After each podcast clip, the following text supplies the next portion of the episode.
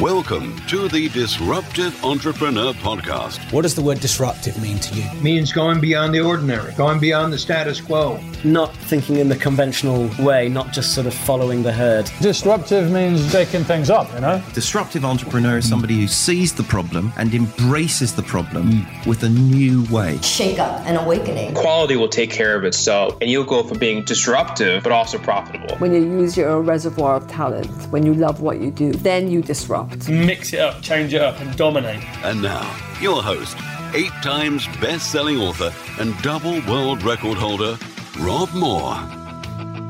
Hi, it's Rob Moore here, and welcome to the Disruptive Entrepreneur Podcast. Now, our next guest has done many things. He has many talents actor, presenter, Radio 1 DJ, writer, director, producer, and all round general creator. Now, if you're a younger listener, you've probably watched him growing up on a lot of very big kids' TV shows in the UK. And if you're a slightly older listener, you may know him from his award winning documentaries. He, he does the Extreme series like Extreme Russia, Extreme UK, Extreme South Africa. Uh, so it's Reggie Yates. Now, I think it's fair to say that he is nothing like myself or uh, the podcast team that came down with me, um, Harry, Beth. He's, he's nothing like what we thought he would be, uh, and in a very positive way. He opens up about his career moves and choices and how he um, kept reinventing himself, why he left Radio 1, maybe at, at the peak of his career. Um, also, something we've been doing quite recently is we've been putting the microphone on when the guest arrives and we just leave it on. And so you will hear a good 10 minutes of Reggie and I just chatting and get to know each other. We'd not met before this, we'd been introduced by a mutual friend. Um, I hope that you feel that this is really good. You get a bit in, of an insight into him as a person as well as him being interviewed to. So uh, let's go straight in with the interview. And remember, if you don't risk anything, you risk everything. So how did you get started and how did you get to 3 million? Is this on YouTube or is that amalgamated through different socials? um, just the podcast. So you get 3 million This is why I've hired Lara, downloads a week? I've got arrows because I've, I've got no YouTube game at all. Yeah, me neither. I've just started. I've got about three followers. You know? Mate, exactly the same, but that's a slow build. Yeah, it But it's it's it's good to start building Yeah. as opposed to waiting. But uh, Exactly. in terms of your podcast, you've got around three million. That's incredible. Over how long? Uh, we started nearly three years ago. January will be our three year anniversary. I mean, I had a bit of a head start because I've, I've I started in property 12 years ago and I made, I made enough money to retire and do what I wanted from that. Great. So I put a little Congratulations, bit- man. There's not many people you. that can say that at a young age. It's No. awesome. Yeah, yeah. Um, and yeah, we just sort of, um, we spend quite a lot of our time doing this now, don't we? Yeah. Yeah, yeah. Probably do two, two podcasts a week and Mm. travel around the world interviewing cool people. That's really cool. So we got uh, it- with obviously what you do in your documentaries. I mean, it's different but similar. You know? yeah, Like, of course. I'd rather like go to them and find out about what they're doing on their patch Mhm. rather than have people come to our studio all the time. Yeah. Are you uh, are you sort of ad sponsored or do you not have any? I don't run any ads because I don't need the money. I kind of figure, well, it'll be best to keep the art. The art. Hey, look, if someone who was good offered me the right money, I'd Yeah. never say never. Yeah. But no, I don't. I don't need the money, and I never wanted to do it for the money. Yeah, wow, that's awesome. So on average, Yeah. then, what would you sort of get in terms of downloads per ep? We get about two hundred thousand a month. That's amazing. something like that. Yeah, that's yeah. I mean, the episodes vary wildly. Of course, yeah. um, depending on who the guest is. We interviewed David Icke, who's obviously pretty controversial. His downloads were crazy. Um, but then if the people aren't so well known, Mm. it depends if they promote it with us Yes. or they don't. Um, but yeah, I interviewed quite a wide range of Yeah, people. that's awesome. Well, fire over um, any assets you have after we're done. Okay, and yeah, I'll appreciate promote that. them on my different channels Yeah, and all the rest you. of it. And That's very great. I'm um, getting better at sort of uh, how this whole thing works. Yeah. Because for me, podcasting was just really exciting because it was a platform to have unfiltered conversation. Yeah. As someone who has always spoken to a different sort of creative mandate, you know, Yeah. be that the BBC or whoever. This is my baby, and Yeah, I yeah. produce it, and it's just the nicest thing, and it's long form as well. Mm. Um, obviously, I'm, I imagine we'll get into it, but yeah, it's just a really nice way to have a conversation, and the reaction has been. I'm sure Yeah. you felt it when you get that reaction Yeah. for something that you're doing completely unfiltered. It's so beautiful, Yeah. um, and it's really authentic and Yeah. organic. You know, it's. I think great. people crave it because I think they're sick of fake news, people being misquoted or manipulated in the media. Mm. In, in this medium of communication, I always say to everyone I interview, say what you want, tell me what you don't want to say.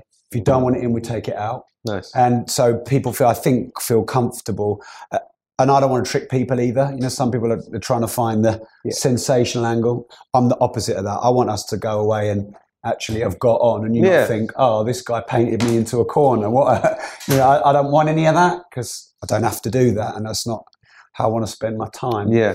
Um, So what are you getting from this then? If you're um, it helps grow my own brand. I've Right. written quite a few books, and I've yeah, I've got various companies that help entrepreneurs start their business. We've got various courses. Um, so there's never a plug for me, but once they generally they'll find me on a book or a podcast, they'll consume all of that. Podcasts are great because someone can be running and they're listening to your podcast, and they get to those seven or ten hours where there's that deep connection. Then they just Google you, go on Facebook, Amazon, all your books, and then they find their way down to our yeah, courses other and things content? like that. Right. Yeah. I suppose that's the way it works now, isn't it? Like I'm a huge fan of Gary Vee and seeing Yeah, yeah. what he's done in terms of going from being a businessman to creating a global brand. It's phenomenal. Well, I think he's he's been this the arrowhead in a lot of ways. Mm. Tim Ferriss, Joe Rogan, Grant Cardone. You know the Americans because there's such bigger population Mm. and probably a, maybe a slightly more open or less defensive culture. Mm. The shortest one we've done has probably been 35, 40 minutes. Oh wow, they had nothing to say. Uh, yeah, da- David Icke's was two hours, and we'd, we'd done question one. You came to David Icke's, didn't you, Harry? I did. It, it was like the, it was a two-hour monologue. It could have been twenty hours. He just went. Just went. Just went. Um, yeah, and you know, like so. I don't really have a time thing. If you say to me, "Look, Rob, I've got to get out of here at a certain point," I'll. Yeah. Or if we're sort of like an hour in, you and I look at each other like, so. I've got a few like quick fires to move into, so it doesn't get awkward. Absolutely. Yeah. Cool. Yeah. No worries, man. I mean, well, it all seems very straightforward.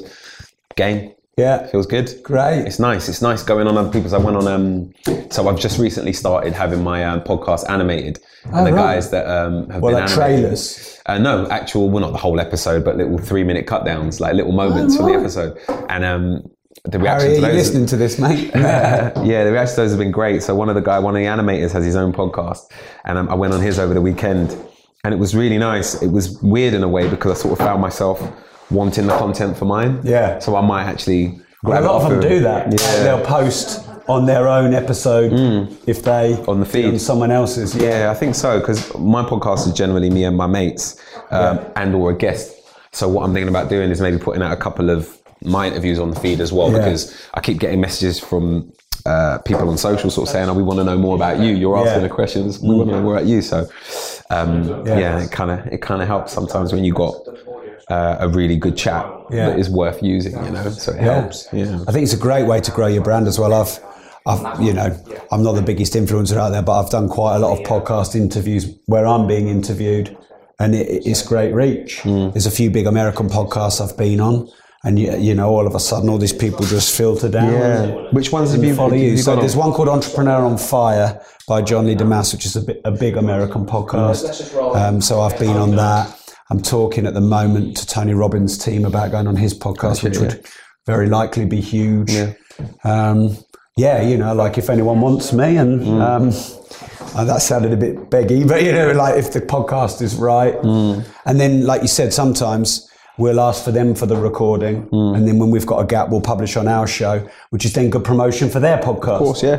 Um, Yeah. So um, I'm, I've become good mates with Jake Wood, who's Who's that? Max Branning on EastEnders. I don't watch EastEnders. Yeah, He's, he's an actor. Um, uh, yeah, he is. He's like the, the main baddie on it. Okay. And um, my guy, who I've got like an agent who sort of helps me source various things, and he's like, "Look, you've got to interview Jake." And I wasn't sure because, like you, I'm not an EastEnders watcher. And he's like, "Look, just do it. Have faith." Yeah. So I interviewed him, and we became mates. I Hmm. went to his charity event and stuff like that. And um, I'm going to interview him and Spencer, who used to be a European Championship boxer, and they run a podcast called Pound for Pound. And then A boxing podcast. Yeah, This- this EastEnders actor has a boxing Yes, podcast. yeah. With, oh, wow, check him out. Yeah, exactly. He loves I'm, boxing. I'm just going to mute this. Yeah. Sorry, yeah, go on. I'm, And then, um, and we're, I'm publishing it on my podcast, and they're publishing it on their podcast. Yeah. So it's almost like a podcast joint venture. nice. Okay, yeah, Yeah. that makes sense. Yeah. And then all the Americans started it off. And, Yeah. You know, and then us Brits 10 years later get, get on the Eventually, yeah, you catch up. Oh, look at this. You've got three cameras. No flicking about. I know. Look at that. So you got a PD, three, PD 150, 300D. Oh, you'll know all this yeah. world, won't you? you want to flip in Samsung? Hilarious. what, is, what is that? FS700. Oh, it is. I see, I, all my, my docs are shot on a FS7, um, but they're never shot like that. So that's what lens have you put on there? You've got on a What's the code? A little 50. Nice. But it's never that bulked down. It's normally on a big old Yeah, yeah, yeah. yeah. frame like that. A little room like this is just. It's just I've ne- I wouldn't take a picture of that and send it to Sam because I've never seen it look so light. That'd be great. It's a very modular camera. You can uh, mod it to your heart's content, really. we're going to China this week to shoot my next. Thank you. Um, shoot my next series. And Jesus Christ, that's so small, but the, the quality on the FS7 is insane. Yeah, it's incredible. You can get to 1,000 frames a second. Yeah, it's amazing. When you guys have stopped flirting, just let me know. Yeah, I love So, no, shit. sorry. I love it. just means absolutely nothing to me. All this. Oh, mate, it's the difference between you looking like a character from The Simpsons, a character from the Lego, Yeah. and Oh, is or it? you looking HD. It's important, is it? Oh, yeah, you need to know your cameras, man. Really? Trust me. Yeah, yeah, hell yeah. Is there any work you can do with me then on, on these cameras? Get rid of my red face. You need some some CG. Yeah. Can you can you CG my cheekbones, please? um, I'm I'm happy to roll if you are. Okay. Cool. All right. Good stuff. So, Reggie, thanks for doing the podcast. No worries. Good to be here. Yeah. Um, actor, writer, DJ, presenter, director. Right. Um, you've done a lot of things. A few, yeah. Yeah. A couple of them I'm not really doing so much anymore. So uh, presenting, I don't really do anymore. It's weird because I do make documentaries, but I don't really see myself as a presenter of the docs that I make. Um, I've described it this way a ton of times before. I describe myself as a complicit contributor in the documentary. So um, I'm not that dissimilar to the people that I meet on camera. Yeah. Um, I'm just aware of the process. So, um, you know, there's no sort of big pieces to camera in, in the way that you will get in like a dispatches or anything like that. It's very different, sometimes quite immersive. So, Yeah. tonally, I don't see myself as a presenter at all anymore. And entertainment presenting doesn't really interest me in the way it used to. And acting, I don't do anymore either. No. Um, partially because I don't think I'm very good at it. And uh, I also fell out of love with it. You know, I started out as an actor uh, at the age of eight years old. And uh, by the time I was in my mid 20s, I'd kind of fallen out of love with the process. And what I loved was this idea of creating as opposed to being uh, the mouthpiece for somebody else's creation. Uh, so uh, going from Pinocchio to Geppetto has changed my uh, relationship with content. And as a, a, performer, uh, I sort of no longer see myself as the person who speaks to somebody else's narrative. Yeah. I feel that I have to speak my own, really, either in drama as a writer director or in the factual space. So, if you could describe yourself as anything, what do you do? Um, I'm a creative who is lucky enough to tell stories in different ways. Mm. So that could either be through photography. Um, I've always loved taking pictures, and I occasionally have exhibitions. Like last year, You're geeked out about. That's why I was getting excited about the cameras in the room. I mean, I'm not so much of a, um, a, a, a DP uh, in the way that these guys are, director of photography, Oh. uh, in the way that these guys are or aspiring to become. Um, I'm a stills photographer and I love taking pictures. So I exhibited at the Tate Modern last Wow. year. And it was like a real moment for me. I sort of stood there thinking, if only my art teacher could see me now. Do you know what I mean? Yeah. Um, uh, so yeah, I, I, I- get to sort of tell stories in different ways. So if it's photography, that's one way. Writing a book, it's another way. Or you know, the more obvious ways are documentaries and, and drama. Were there po- points in your journey, you know, through acting, doing the documentaries, doing the DJing, where you got a little bit worried because you were like, wow, I've been an actor for many years and now I don't want to do it anymore? Or did you just naturally just dance and let your career guide you? Um, a bit of both. It's a bit of a weird middle ground, really. Um, I have always been very aware of where it's all headed, but I've never quite known how I was going to get there. So I've always, in the back of my mind at least, thought, and it's changed uh, how 3D that idea actually is. So it's gone from wouldn't it be great to one day write and direct to I want to be a writer director to I'm gonna be a writer director and I'm gonna make short films and I'm gonna pay for them myself to I am a writer director. The world just hasn't caught up with me yet. Right. So as it stands, uh, my relationship with drama as a creator is no uh, different to my relationship with going from being an actor into being a presenter. There's like this weird sort of uh, simultaneous thing that happens where I'm doing a bit of both, and then eventually it blurs into me doing only the one thing. So for a long time I was acting, and then presenting came along, I was juggling, and then I left acting behind, and then I went back to acting, and then I left acting behind for good. Right. And that's kind of what happened with entertainment. You know, you're hosting The Voice one day, uh, and then a month later you're in I don't know Kenya making a documentary, and the feeling that you have from the two are so polar opposite. You start to make a decision about where you want to spend your time and where you want to give your energy, and I, I made that decision uh, quite a few years ago now. I feel like I sense that you have a great deal of confidence in yourself or some kind of faith or ability that where you're going will manifest itself. Because I know a lot of people are scared of that. Hmm. You know, they've studied their whole life, they've been in X career for 10, 15 years. They want to get out, but they can't because they feel trapped, maybe Right. financially trapped, can't afford it, or they've got to skill up. Hmm. You, you know, like, and please correct me if it's been a bit more difficult behind the scenes, but you just seem like you've danced through one career to another to another and been able to forge your own non-restricted path. Whereas if you think of most people's careers, it's the opposite. I'm really, really pleased that you see it that way because that to me says that I'm doing a good job. Mm. And the people that I've chosen to have around me as a team are also doing a great job because if the perception is that Yeah. I've sort of danced along Yeah. and it's sort of all worked out beautifully, then, Yeah. then it's coming together in the right way because it definitely hasn't been that. On some level, I've always known that I'm going to be okay. Yeah. Um, How? To it, well, okay, let me correct that.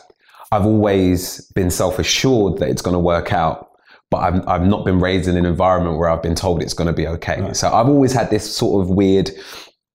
Um, jealousy is the wrong word, but I've always been very aware of my friends that have come from a 2.4 background where, regardless of anything, they've always felt secure. Yeah. So there's this weird thing that they have where they're never worried about money, they're never worried about failure, they're never worried about um, embarrassing themselves because they've been raised in an environment where it's going to be okay. Yeah. No matter what happens, we love you.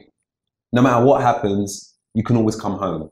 No matter if you lose everything, we'll look after you. They need, they need to come coach me then. right, exactly. Well, I was never raised in that environment, in that environment with that amount of um, uh, investment put into my self confidence and self worth. I had to learn that over time. So, for the longest of time, uh, I would be concerned about what the next thing would be, and there would be moments where I would have sort of pangs of fear if it was going to work out or not. Deep down, I always knew that I would be okay. Why do you think? Why do you think you always knew deep down? because I know that this isn't a bluff. Because nothing that I've achieved has come easy. Mm. I've always known that anything that could be regarded as an achievement, I've worked my ass off for, Yeah. and I'm not scared of the work. And you carry that forward into the next thing you're doing. Absolutely. So I've always known, look, if you work hard, you get results. Period. Mm. Regardless whether it's fitness, whether it's your eating, your diet, or you know, doing what I do, learning how to write, doing your ten thousand hours, learning how to direct, learning how to communicate or broadcast. Mm. I've done my ten thousand hours, so I've all in, in, in every lane. So I've always felt confident that it would work out. But that doesn't stop those pangs of fear. No. The skill that I've had to teach myself is that it's going to be okay. I've had to be that mum and dad hug, that emotional, don't worry about it. It's going to all come together thing. Mm. I've had to sort of do that internally, and I encourage everyone to do it because if you can do it for yourself, then you don't need other people to give you that reassurance. Yeah, and comparing yourself to your friends because that's quite interesting. I, like, I don't judge people, so it's not a judgmental statement. But I'm wondering if some of your people you're comparing your to yourself to, who had the the comfortable upbringing, maybe they're not making the difference and disrupting like you are. Um, and I wonder if the fact that you had to get, be quite streetwise and and teach yourself this is a part of your success. Absolutely, yeah. Everything happens as it should. Yeah, Um, the the, the which is easy to say sat on a podcast. It's, well, it's easy to say in hindsight, Yeah. and it's easy to, to sort of look back and go, oh, if that didn't happen that way, or if I didn't have that amount of drive, I wouldn't have got there, Mm. or if I didn't tell myself that I'm going to do this thing and do it even when it was difficult, I would not be where I am now. Yeah. And I'm by no means at the end of my journey. I'm Mm. like at point three of a 10 point plan in my mind. Yeah. I've still got a hell of a long way to go. And I have always been that way. Mm. Every time that someone's told me, oh, mate, you've made it, I'm like, yeah. by whose standards? yeah. Because knowing the standards that I'm working to uh, have always helped me know when it's time to go up a gear because I, I've compared myself as a kid to my friends and to the people around me, but now I'm sort of blinkered in a horse, sort of a race, a racehorse way, Mm. where it's almost like I do not care about what's happening in any other lane. I'll support people. I'll pat people on the back. I'll encourage them. I'll, I'll, um, I'll invest energy into others, but I'm also investing a hell of a lot of energy into myself, and I'm focused Mm. on what I want for myself. that statement there, I think I'd like to just jump on because it's so hard not to compare yourself to other people. And how many times do we compare ourselves to other people and then feel motivated, inspired, and great within ourselves for who we are versus, oh, you know, that influencer, that actor, you know, that athlete, they're so much better than hmm. me. I've never. I'll challenge you on that and say. Oh, please and do. Say I, I've never felt that. I've never. You've, what, you've never bod- been bothered about what other people are doing? No, I mean, as a kid, maybe. Yeah. I might have like been sort of never really quite understood why my friends had massive gardens and why we didn't even have one. You know, why we Yeah. had one tree in my estate and my mate Kieran had three in his house. like that was the thing that I was like, okay, this doesn't make sense and this isn't fair. That was the thing as a kid that I, if there were, if there was comparing to do. But as a, as a performer and as an actor and as a presenter, even at the youngest of ages, I was like, I'm not like Mm. anyone else. I'm me. Yeah. So I, I started out in a in, in a drama group, a local community drama club that taught us so many mantras. Us being the kids that came through there. One of them was there's no such thing as star of fame. And Yeah. one of the things that Anna Scher used to say, so it was run by this lady called Anna Scher, amazing, amazing matriarch, my first mentor, right? Mm. Such a beautiful, incredible woman. And um, she used to have this kid, and she used to say this thing every week that I still say now, and it's quite funny. And I only say it around people that went to Anna Scher because they get it. And it was one of those incredible lessons that you only realize in hindsight what you were getting from it. So there was this kid in our class called Ken Romano, right? Handsome kid, always immaculately turned out, beautiful manners, really, really handsome, really, really well, like just, just really beautifully put together, right? He would offer himself up to help out. He would turn up early. He would stay late and clean up and all the rest of it. And whenever Anna needed anything, she would go, Ken, darling, Ken, can you move my tambourine to the other side of the thing? And Ken would move it. And she'd go, Oh, Ken, you're so lovely. Ken, in fact, class, why can't we all be like Ken Romano? and she used to say that all the time. Why can't we all be like Ken Romano? And then the whole class would say in unison, Because we're all individuals. And she'd do that maybe three times a class. Why can't we all be like Ken Romano? That was a great improvisation. Why can't we be like Ken Romano? Because we're all individuals. I was saying that for a decade, Mm. from the age of eight to 18. By 18, you were going, and you're rolling Yeah. your eyes. But 10 years later at 28, I'm sort of going, holy cow. Like, I understood the power of me Mm. from when I was in primary school Mm. and understood that my individuality is my superpower. And that was something that was given to me as a kid. Mm.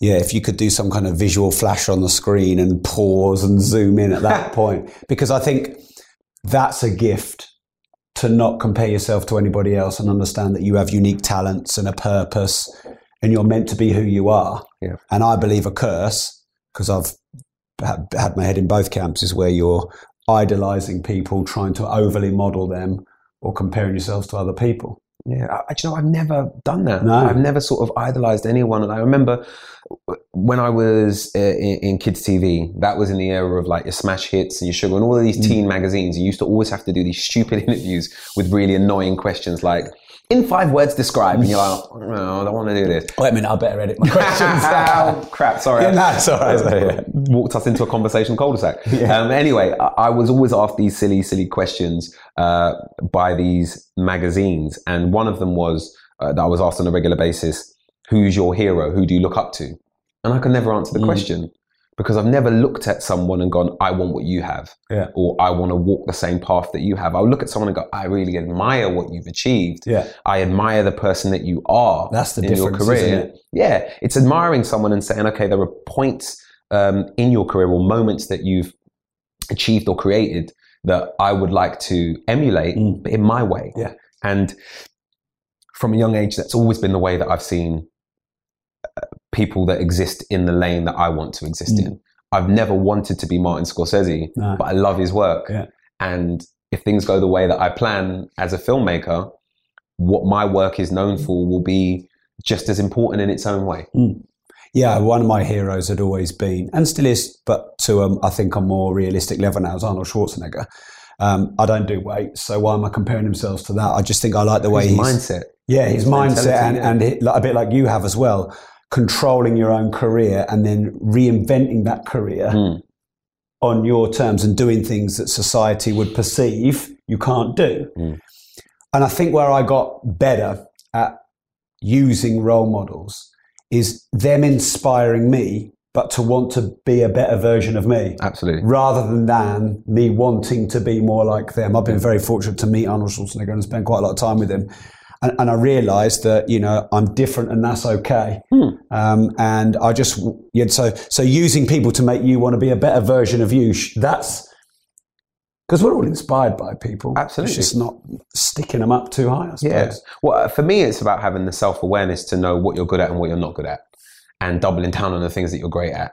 And in investing so much time and energy into that, Mm. I know that it's pointless to try and be someone else. Yeah. Like I admire Usain Bolt. I'm never going to run 100 meters at Mm. the speed that he runs. I admire Michael Phelps. But I, I, you know, I can get by in a pool, but I'm not. Olymp- Get by. I can get by. Yeah, I can with do my lengths. on, yeah. yeah. I can do my lengths, but I'm not Olympic standard, and I never want to be.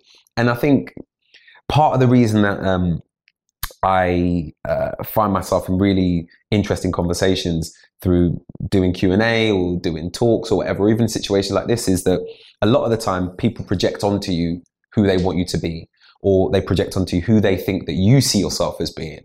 And people often refer to me these days as a journalist, which I think is hilarious because first and foremost. My suits are way nicer than most of these flipping journalists. Um, no, You almost sounded metrosexual when you said Mate, that. It's have you like- seen my flipping scarf? Yeah, yeah, Sounded, I yeah. am flipping metrosexual. What are you talking You about? are, man. Do you know how many moisturisers I got on right now, mate? I cleansed this morning. You've definitely used a ruler there as well. that's just a, that's just a damn good bar. Shout out slider cuts. Uh, no, I um I, I I- I'm not a journalist, No. and I never have wanted to be one. But because uh, some of the things that I do in my documentaries are challenging in the way that sometimes uh, factual content is, that is usually fronted by crusty old journalists. People lump me in in the same category, and I always push back and say, look, I'm just a guy who's interested in people Yeah. and I have I, I'm fortunate enough to be able to do that on a platform that millions watch. Yeah. You know, be that Netflix or the BBC. Now, if that means that I'm a journalist in your eyes, great. I feel that I'm just telling stories and I'm being as authentic as I can in the moment. And if that makes me a journalist, great. Mm. But I don't think I actually am. No, I think everyone's trying. No, everyone is projecting who they perceive you to be or what they want you to do Mm. onto you. I think that's a natural human trait. Right. Um, you know, like when we discuss ideas and opinions, ultimately we're trying to convince others that our opinions are right, and they put they therefore put labels onto us.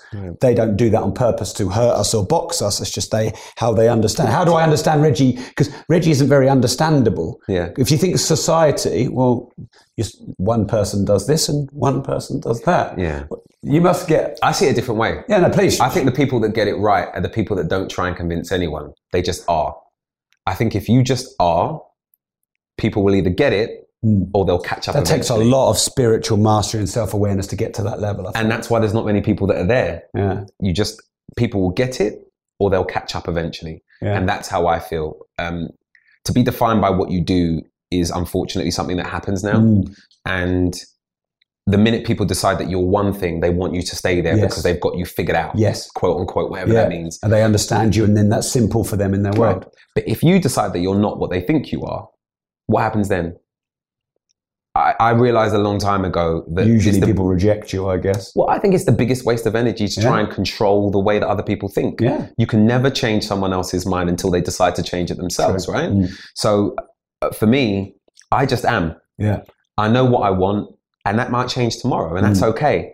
But at no point am I doing or being for anybody Mm. else. Mm. You know, the people that I love and that I care about, I live to help and support and be there for them, but I will never be uh, a Yeah. way that they want me to be, regardless of how important they are to me. Mm. I think that is really powerful.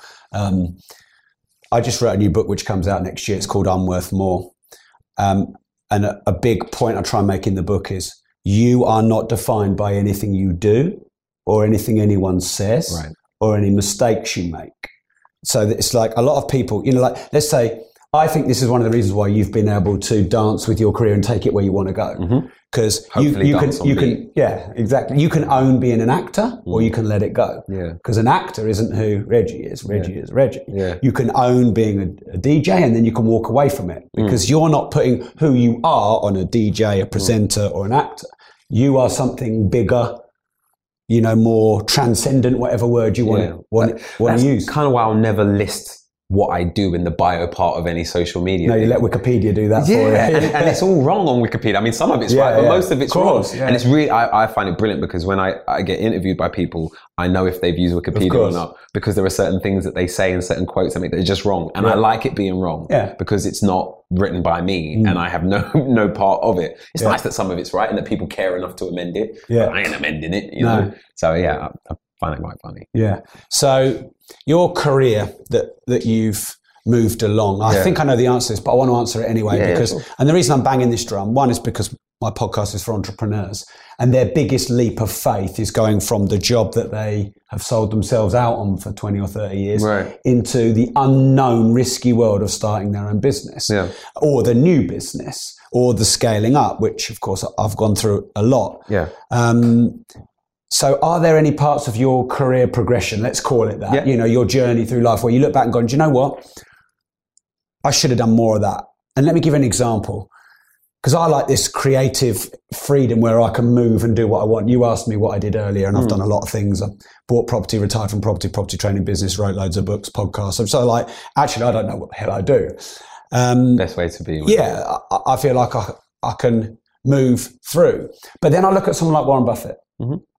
Or Gary Vaynerchuk, who you mentioned earlier, and I think they've been doing one thing for a damn long time. Like Warren Buffett's been doing the same thing for 75 years. I love his documentary. I love studying him. And I think, man, if I'd just picked one of the things I did and I've done them for 35 years, I'd be dangerous by now. Yeah. You never think that? No, No. I, I- I know that if I did do, uh, you know, it's weird. I've had this conversation several times because I know that if I only did one thing, I would be much further along. But that doesn't fulfill me. No. I need to be constantly creatively uh, shocked, for want of a better word. Like I need to feel uncomfortable to find the to to find the inspiration to push myself and learn more. Yeah. You know, I left Radio One after a decade, not because I was fired, but because I stopped learning. For me, if I'm not learning anymore, or if I'm not inspired, there's no point in being there. I'm Yeah. not doing anyone a, a favor by just coasting. Yeah. And at no point have I ever coasted. So I've walked away from things, not knowing what's coming next, and been okay And not, not being scared. No, absolutely not. Oh. I believe myself. Yeah. I trust myself, and it sounds like such a weird thing uh, that so few people do. But I, I don't understand why it's such a problem for us to believe in ourselves. Mm. Like I believe in my talent. I believe that I'm good enough at um, what it is I've chosen to do with my life. Mm. Therefore, with me putting the the right amount of work in, it's inevitable that it's going to come together. Yeah. Because I have that level of faith. Mm. You know. Um, So it's funny you mentioned faith, faith. well, yeah, in myself. yeah. It's funny that you mentioned new business. I'm actually finally launching my own production company next year. I've danced and toyed with the idea um, for as long as I can remember, but this is the first time I will have a real business, like a real business with investment, with staff, and so on and so forth. And it's time. Mm. You know, I said it when we first started talking. Nothing happens before it should, and everything happens. Like God's time is the best is something my mum always says, and Yeah. I really stand by that because when when the stars align, you can feel it. Yeah. And when it all feels natural, when it feels as if it was meant to happen in that time, it's undeniable. Mm. And that's where things are beginning to go for me Mm. now. Okay. So let, let's chat about that then. Yeah. Um, so maybe this balance we have between persistence and patience, because you're a hard worker, and so you know the graft and the persistence and the not giving up and the nagging at the people that you nag and the taking all the rejection that you've got to take. Absolutely. You know that's a part of your success. But what you said there was also a bit of a paradox in that, hey man, when the stars align, I'll be ready. Yeah. So is how do you dance with that paradox of knowing when to push and knowing when to wait? Well, that's a very good question. I think if you don't. Sorry, uh, just while you're doing this, Harry, this keeps turning itself off. Can you just Yeah, thanks. No worries. And and that you'll see my bald patch from that. um, I'll pick up clean for you. Oh, um, I think if you don't, I'll let this person go. Such a profession. We just keep all this stuff in. Oh dear. Yeah, yeah, yeah. All right. Well, this is going to be weird. Yeah. yeah. Um, I think if you don't understand the power of hard work and luck, then you're completely ignoring one of the two Mm. because you can't have success without both. I think. Yeah. Um, yes, uh, you can throw into the mix this idea of the stars aligning, which I do all the time. Mm. Some people might call it luck. I think it's just timing. Yeah. Um, I don't know. You can define it in any way you want, but I think you have to really invest in your craft, Mhm. whatever that may be. You have to become obsessed by it and die by it, you know? Yeah. Um, but then at the same time, if you're working as hard as you should be on the thing that you really believe in and the thing that you're really invested in, eventually there will be an opening and you will be prepared for it. Mm. So I feel that that opening is what's happening now. Yeah, yeah. So th- there's something I've always wanted to say, and I've not really known how to say it. I'll try it now and let's see how it goes. But I think media is basically terrible news and sometimes really great news. It's rarely, you know, the reality in the middle, Mm. which, like you- said, hard work, luck. Mm. Um, I think you know a lot of books and influencers. You know, there's only one way to be successful. You're a hard worker or you're lucky. It's ten thousand hours or it's genetics. In my studies and exploration of being a, a student of personal development, I feel like if you can embrace the paradox of both sides, you know, the persist. I mean, if you know, hard work. Okay, well, you can you can work 14 hours a day on the wrong thing, hmm. and and work really hard going in the wrong direction. Hmm. Or you know, like let's say you know, I wanted to meet you and um, get you on my podcast. If I phoned you up every five minutes and emailed you every 10 minutes, you can be like, well, this guy can get lost because he's annoying me. So there's persistence to a point, hmm. and then you have to wait and go. If Reggie wants to do the interview, great. And if not, I've got. that's where self awareness comes in. Yeah, yeah. If you're not, you know, like we've spoken about Gary Vaynerchuk, he he preaches about self awareness. Mm. Thankfully, I've got a bloody good therapist, and it was on my radar prior to finding Gary V. But he just made me understand it even more in the business context. Mm. If you're not self aware, you're asking for trouble. Yeah. Because you need to know yourself well enough to know what you're good at and what you're not good at, Yeah. and when you're coming across in a way that maybe is putting you in the wrong direction or pushing you away from where you want to get to, or Mm. if you're pissing people off, or if you're annoying people, or if you're spamming people, you know, you need to be aware enough of Yeah. those things. Otherwise, you're just asking for trouble, I think. Mm. And how do you become self-aware? Know what you're good at. Yeah. Be very sure about what you're not good at. Yeah. And listen. Mm. I think if you're not willing to listen and if you don't have people around you that are honest and transparent, Mm. you're going to be in trouble. Yeah. Because I'm really glad that I've got people around me who can say, "Oh, mate, you're being a dickhead today." Yeah. or no, that was that was a bit shit. Oh yeah, I saw that thing you did. It was okay, but you need to do work. Like that was one of the reasons that I knew that acting wasn't for me because I didn't care enough, and that started to show in the work. Yeah. I'd fallen out of love with it, and I could pull out my little violin and say it was because of the sort of roles that I was being offered. You know, there's only so many times that you can be offered. Well, I played Nathan four times, Yeah. and he was the best friend of the white central character. As a young black kid, that's going to knock you a little bit Mm. in terms of the sort of work that you're doing, you know? Yeah. But I wouldn't say that's the reason I stopped caring. I think I stopped caring because it just didn't feel as though it was the full creative experience. Yeah. To have a kernel of an idea and see it out into a moment where you're stood on set and there's a hundred people doing what you asked them to do, that for me is creatively fulfilling, as Mm. opposed to being given lines and being told to learn them. Yeah. I, I think this, I, I mean, look, well, I could do hours on self awareness because, I mean, for me, in my opinion, business mastery is self mastery. Okay. Um, and, you know, if you can't control your own emotions, how are you going to be able to direct your staff's emotions? How are you going to be able to look after your customers if you can't control yours? And I used to have a lot of sort of anger issues. And it wasn't because I was an angry person, it's because I couldn't handle confrontation. So I'd store bottle, store bottle, store bottle because I, I couldn't handle any confrontation. Did you ever sort of explode? Yeah, every six or 12 months, I just have the biggest absolute meltdown flip, you know, Would whatever. it be like at the, the, person behind the till at Tesco? Or Uh, well, it would, would it actually normally be around the the people that I loved and cared about the most, unfortunately, um, or it would be at staff or or whatever. And I, I quickly learned if you do that, you lose customers and you lose staff. So how did you learn how to control it? Uh, because it cost me money, and I don't like m- me costing me money. And I saw the reactions Um, an example: if you ever say to anyone, "You work for me," that's that that, that, that day is the. But everyone thinks if you hire staff, you think they work for you. No one works for you. Everyone Yeah, works work for with you. Well, I think they work with you. Really, yeah, they it's do. collaborative. Right? Yeah, yeah, exactly. But people are working f- with you to pay their mortgage, to spend time with their kids.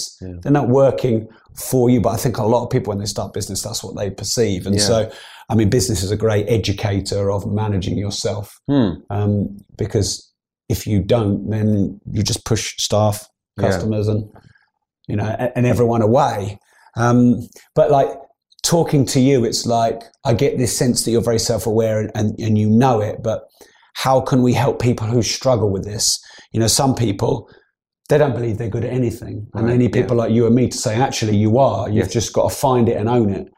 And then there are a lot of blaggers out there who are actually trying to over egg what they're not good at. You know, I stopped blagging years ago. I've blagged, but now I just don't want to blag anymore because I don't want to attract the wrong people into my life by pretending to be some. I'd rather leverage. If I'm no good at it, you can do it, Yes. um, rather than blag that I'm Mm. good at it. But you know, like if self awareness were easy and you read a book and you're self aware, then everyone would be self aware and we'd all be loving each other and Mm. helping each other. And Well, I think a lot of it comes from empathy, really. Mm. Um, if you're able to um, empathize with someone else and and put yourself in their shoes, that's the beginning of starting Yes. to see yourself through someone else's Mm. eyes.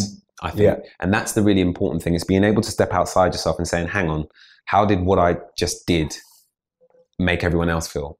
How did what I just say uh, affect the room negatively Yeah. or positively?" Mm. And it's that thing of being able to step outside yourself and know whether or not you're being a good person or a bad person, and also being able to see the world through somebody else's eyes. Yeah. I think if you can do that, that's the beginning of starting to be self aware Mm. personally. Yeah. And for me, that's been a skill that's really been turned up to 10 through making documentaries because you are exhausted at the end of the day because you've been empathizing and bring yourself to an emotional uh, level playing field with someone, regardless of how difficult or or, or, or painful the experience they're speaking to actually is. Yeah. And that's draining, yes. But at the same time, in being so empathetic and finding that level of connection, they give so much. Mm. And that's a really delicate thing to have in your hands. And it's something that you have to respect. Yeah. So there are like pluses and negatives to this whole empathy thing because if you understand the skill of being able to empathize,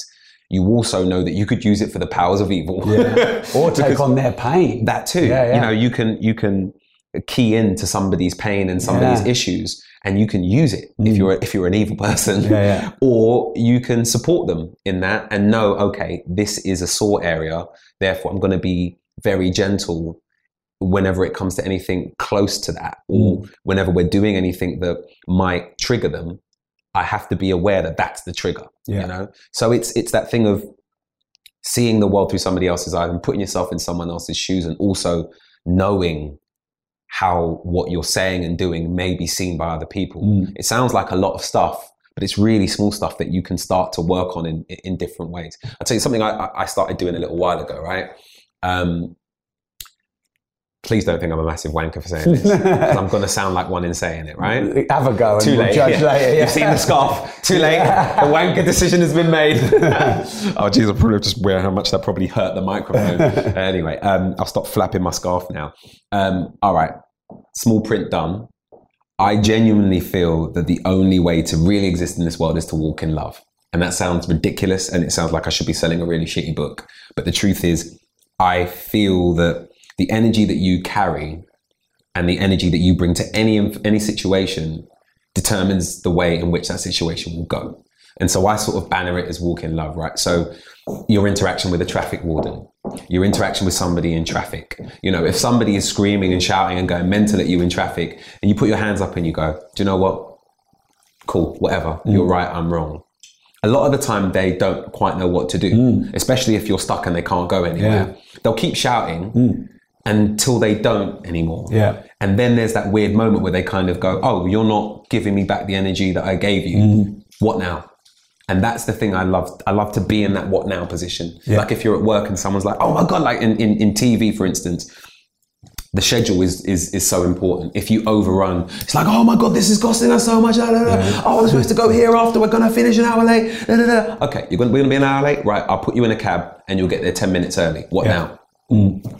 What now? Yeah.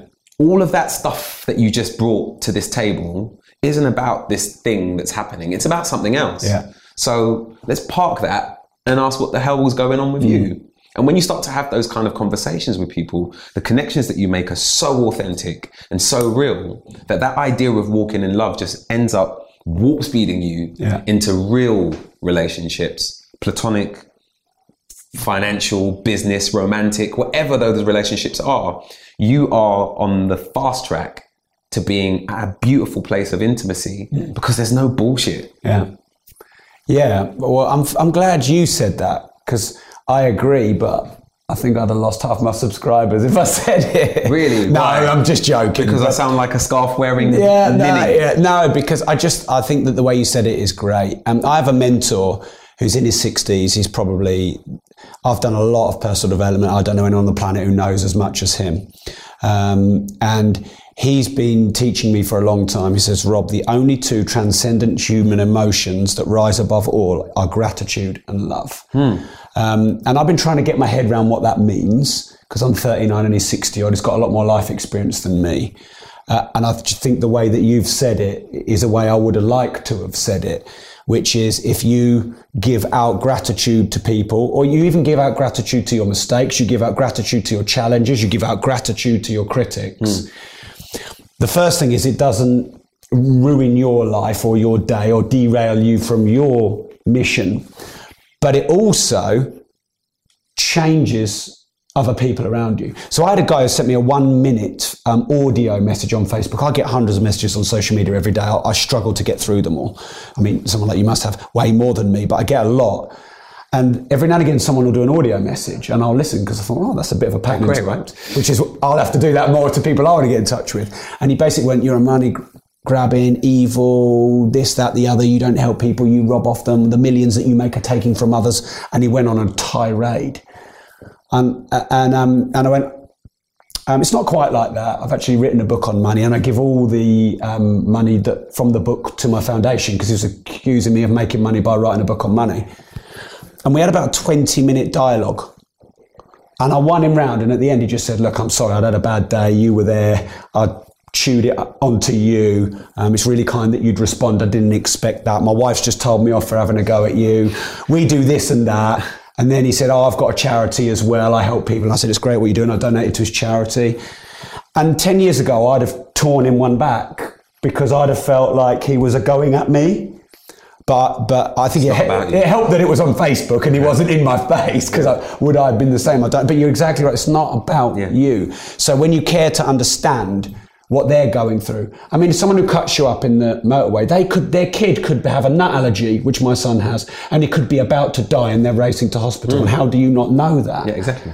Um, It's not about you. No. It's one of the most beautiful things that I Yeah. learned. And, and I had to learn that at quite a young age because when you're on the telly, yeah. as we say here in London, Yeah. you say in the UK, You must get a load of you get a lot of hate. well, Do you know what? I'm, I mean, I'm probably touch wood saying this isn't going to change it, but I'm one of the fortunate few that doesn't. In nearly 30 years on being on telly, Wow. I can count on one hand Yeah. the times that come to mind that people have said something not very nice. I don't really get that, and it's it's a beautiful thing. But what you do get is a lot of inbound because of that. You get people uh, either on social media, in the street, wherever you go, uh, and because of the nature of the way that I carry myself and the work that I've done, people feel that they know me. You know, if you're in your mid twenties now, you've grown up with me on television. There's like a generation of kids. Like I DJ'd at um, a thing for a university recently, and you know, it's like 2,000 kids. And as I was walking out, they were like, "Oh, we grew up with you. We grew up watching you. We love you." And it's really nice. But I I feel really proud of that because they're still with me. You Yeah. know, they were sat in their PJs, cross-legged, watching me as a kid eating mm. cereal on Saturday morning, right? Yeah, yeah. And then as they've grown up, my content has matured because mm. I've grown up too. And now I'm making content that speaks to what I care about. And as they're coming out of university or they're in, or they're in their early 20s, they are now asking questions about the world and they're coming to my content because they know me. Or at least they feel that they know me. Yeah. So when they see me on the street, it's like, "You're right, Reg." Be like, "Hey, how you doing, mate?" And we have these conversations. And if I'm with someone that I've just met, or if I'm on a date, they'll be like, "Oh, so you know that person?" I'm like, "No, I don't, but I kind of do." Yeah. And it's a really Mu- must beautiful. look good on a date. You know, you, like, you know everyone. if I'm honest, I, I don't like it. I'm it's the worst thing that can happen Yeah, on a yeah. date, if I'm honest. Um, but it's lovely because of the nature of it. Yeah. And I feel really blessed because the nature of it is really warm. It's very familiar. Yeah. But at the same time, I have to know that that level of inbound stuff is going to be constant and it's going to happen regardless of how I'm feeling or whatever's going on in my life. So if I've just had an argument with my missus or my mum's just said something really shitty Yeah. and I didn't like it and I've had to hold it down because I don't want to annoy my mum Mm. and then someone comes to me and goes, oh, yeah, yeah. and they're in your face. Yeah. You, it's the small print. Yeah. For me, it's the small print of being able to be paid very well to do what you love. How you do anything is how you do everything. Absolutely. Mm. Yeah, yeah. And it's a it's a unfortunate sidebar, Mm. but I've got no choice but to deal with it. It's part of it. And I'm just really glad that those interruptions, if you will, aren't negative. Yeah. They're not, oh, dickhead, yeah. which a lot of people get. Mm. I don't get that. People stop me and say to me, I really love the thing that you did in Russia and I want to talk to you about it. And da, da, da. So my problem is not being able to give people the time that they want Yeah. as opposed to having to deal with negativity being thrown my way. Mm. So I'm very happy with my lot, Yeah. but at the same time, it's managing those relationships and understanding that if somebody wants to speak to you at length about a film that I made on autism, for instance, regardless of me having time or not, it doesn't matter because Yeah. it's not about me. Mm. It's about them. And I'll try and explain why I can't have the conversation. Yeah. But I will hear them out. Yeah. And um, I'm, I'm late a lot because of that. Yeah, yeah, yeah, yeah. It's not about me. It's never about me. It's not about you. I think that is the the powerful statement. Um, because as soon as you make someone else's agenda about yours, you take it on and then you react, putting your agenda back to them. As soon as you realize it's never about you, it's always about them, you're able to not react. Now, I, I believe that um, self awareness, and there may be more facets. I believe one really big element of self awareness is managing your emotions. Now, you talk through something whereby, like, you might have had an argument with your um, missus, your mum might have stabbed you a bit and cut through with a comment, and then someone comes up in the street who doesn't know any of that stuff course, yeah. and is hoping that you're the smiley guy that they see on TV. For me, that self awareness is managing your emotions and gone, okay, I've had an argument with the missus, my mum's hit, hit me where it hurts. Breathe. Let's, let's not bring that into the world. Oh, Mate, not- nice to meet you. Yeah, I'm not perfect at it. Yeah. No, I mean, I don't, I don't get it right every time, but I'm getting it right more Yeah, often yes. now than not. And that's a continual practice. Exactly. I'm learning how to be better at Yeah. that because now there are more people than ever before who want to speak to me on the street. And I've made peace with that. Mm. Yeah. And so I am getting better at it because I'm getting more practice. Yeah. It's just Regardless the time management needs to catch up with it. Basically, Yeah. yeah. Like if, uh, yeah, I'm getting better at it. Yeah, yeah. And I think I'm more, uh, more on the money with it now than I ever have been. And I'm also really pleased at the fact that I'm able to be consistent Yeah. because the way I'm talking to you is the way I'll talk to my pals, I'll talk to my mum, I'll talk to my mates. It doesn't change anywhere I go. And Yeah. that consistency, I think, allows me to have a dialogue with someone on the street where if they'll stop me and I go, Do you know what? I'm so sorry, but I haven't got the time. Yeah. And it's saying the line, I'm genuinely 10 minutes late. Um, but look, thank you so much for saying what Yeah. you said. Shout me on social media and I'll try and message you back. Yeah. Do you know what, mate? Do your thing. Yeah. And it's it's human interaction. Yeah, yeah. It's not I'm too busy. Yeah. And a flap of the scarf. Yeah. Yeah. yeah. Yeah. Even though I look like I should be doing, I should be that guy, but it's not that. No, no, I get that. I get that. It's funny. I um, built a property company for, and for nine years, no one knew who, who I was really, like out on the street. Um, and since this podcast, every time I go out, I get recognised quite a lot. Probably not, certainly not at your level, but I love it, and I'm really grateful for it. And I can't understand. Okay, if I had 50 people every five seconds, that's going to be hard. And like you said, if people are chucking stuff, but I really love it. And if I'm busy and going somewhere, and someone's talking to me, I'm like, walk with me, and we'll walk together. And I'm yeah, yeah, walking down the stairs, up the stairs, around and about. Um, I, hey, I might be saying something different in 10 years. Um, I'm not David I'm really Beckham by any grateful means. for Yeah. it. Listen, I am as well Yeah. because to me it's a measure of the quality of what it is that I'm doing And the people that you're reaching and the lives that you're changing. Well, the, the nice thing about about the situation that we're speaking of, because it sounds quite similar to me, is that they're not stopping you and talking to you about your haircut. No. They're not No, they're stopping like, you and listen talking to your you- podcast and- they're not yeah. talking to you about your girlfriend.